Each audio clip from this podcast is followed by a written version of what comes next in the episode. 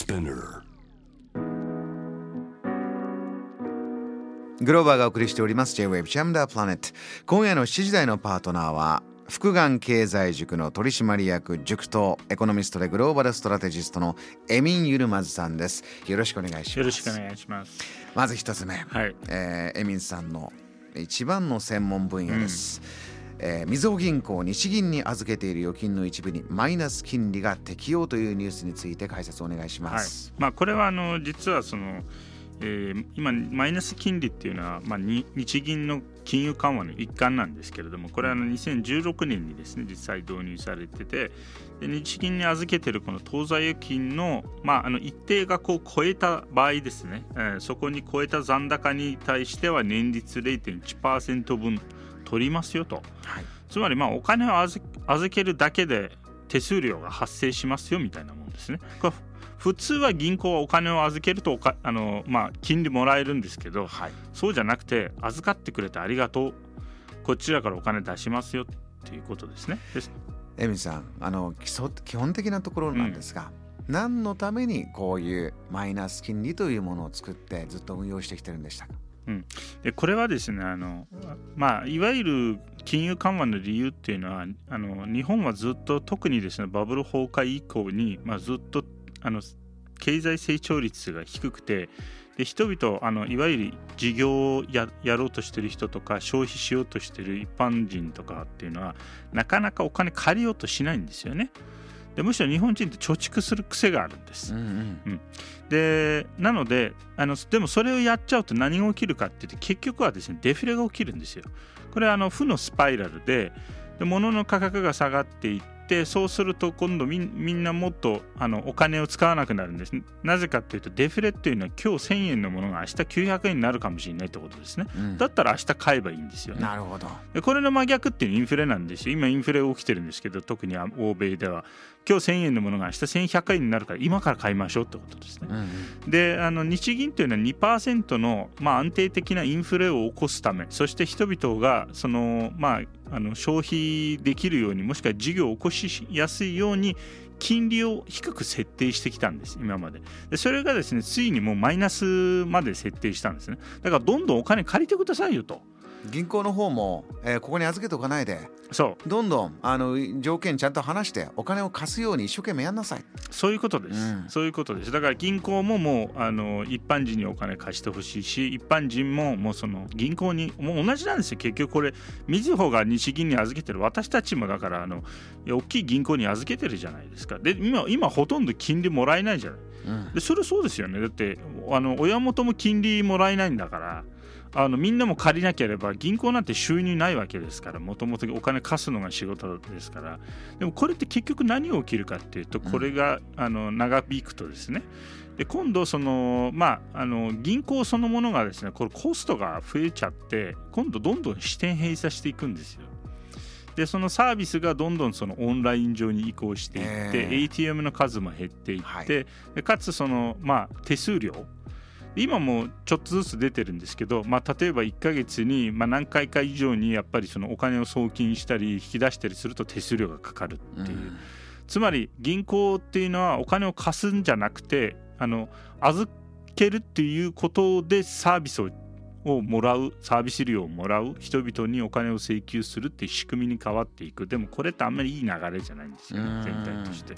あの新しいチャンス新しいビジネスが生まれてお金のこの街の巡りが良くするためにはどうにかしなければいけない。エミンさんのお話の最初に言いました。日本はどうしてもその癖として貯蓄をしがち、うん。今回のニュースで起こったことといえば、このちょっと具体的な金額で伺いたいんですがじゃあみずほ銀行が、えーどれぐらいの、えー適用になった。何いくらぐらいが対象になってどれぐらいのお金を、えー置いといたがために日本銀行に、えーまあ、上げなければいけないということになったんですか？これはあの9030億円分なんですね。だからあのもちろんすごいいっぱい預けてるんです。あの当座預金として。ただその一定額超えたのがこの9030億円分。でそれの,、まあ、あの0.1%年率で取られてるわけだからそれが7500万円のコストがかかったと。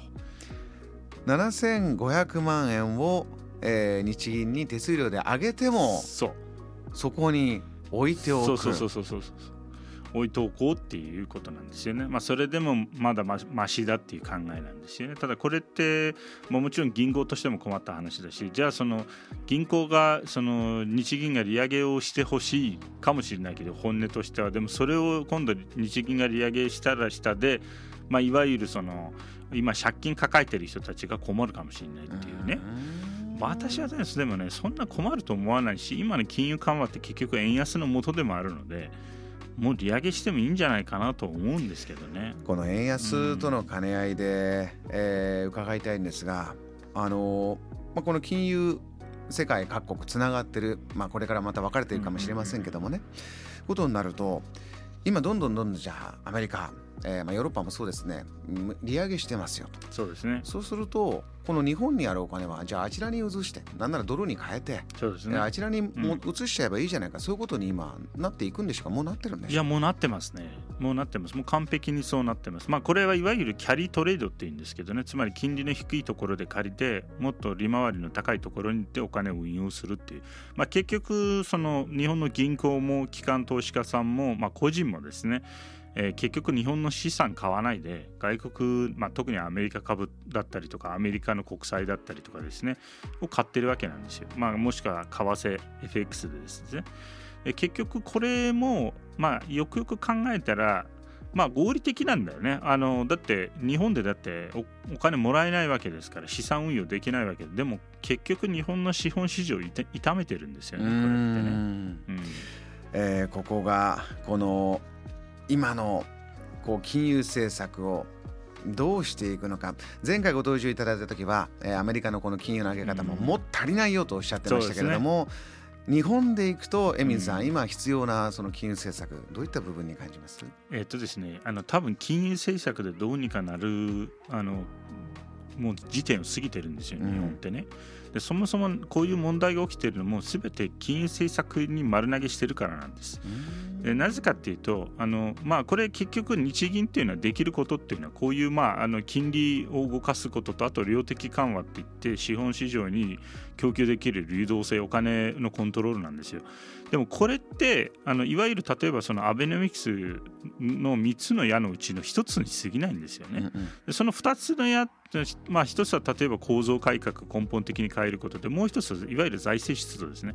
国がお金をガンガン使うこと、はい、でこれはあの何度も言ってるんですけど実はここでもしかしたら言ったかもしれませんが日本でじゃあその賃金が上がりません。それでインフレが起きませんってあの国が文句言って企業にその、まあ、賃上げしてくださいって圧力かけてるんだけど、ええ、企業もなかなか賃上げしない、うん、で国が一番大きい雇用主なんだから国の方でみんなの給料上げればいいんですよ、あの公務員の給料。これあのこれも結構反発受けるんだけどね。例えばあのメディアとかの多分国民から。でもね結局これなんですよ。だからあのベース上げないと国が。で国がお金使いたがらないんですよ。これはですねあの例えばですから、まあ、ちょっと時間がも少なくなってしまいましたが昔は国営の企業がたくさんありました。でどんどんどんどん民間にしよう民間にしよう、えー、国が小さく小さくなっていって民間企業。これも少しやっぱり鉄道を国鉄にする、うんうんうん、えー、もちろん水道だってこのまま国営がいいよね。郵便事業もまた国営にして、うんうん、こういう流れが必要ということになるんでしょうか？まあ時代はそういうふうになる可能性もありますよ。これはまあ流れ的にやっぱりアメリカもちょっとあのこのネオリベラリズムっていうかですね80年以降のレーガニズムで大手企業のの好き放題にさせてしまったがためにあのあまりにもその貧富の格差が広がってしまっているので、そうなるとこれはやっぱりその大恐慌が起きた後のあのルーズベルト時代のいわゆる社会主義的な政策に戻さなきゃいけないっていうね今そういうあの時点にアメリカ来てるんですよ。日本はそこまでやらないにしても、ええまあ、日本もやっぱりそのある程度ですねあのみんなの賃金をどう上げていくのかっていう意味で、まず日本政府が財政出動して自分とこの従業員の給料上げていかないとね。だって一番大きい会社なんだもん国って。っていうことですね。JAM The Planet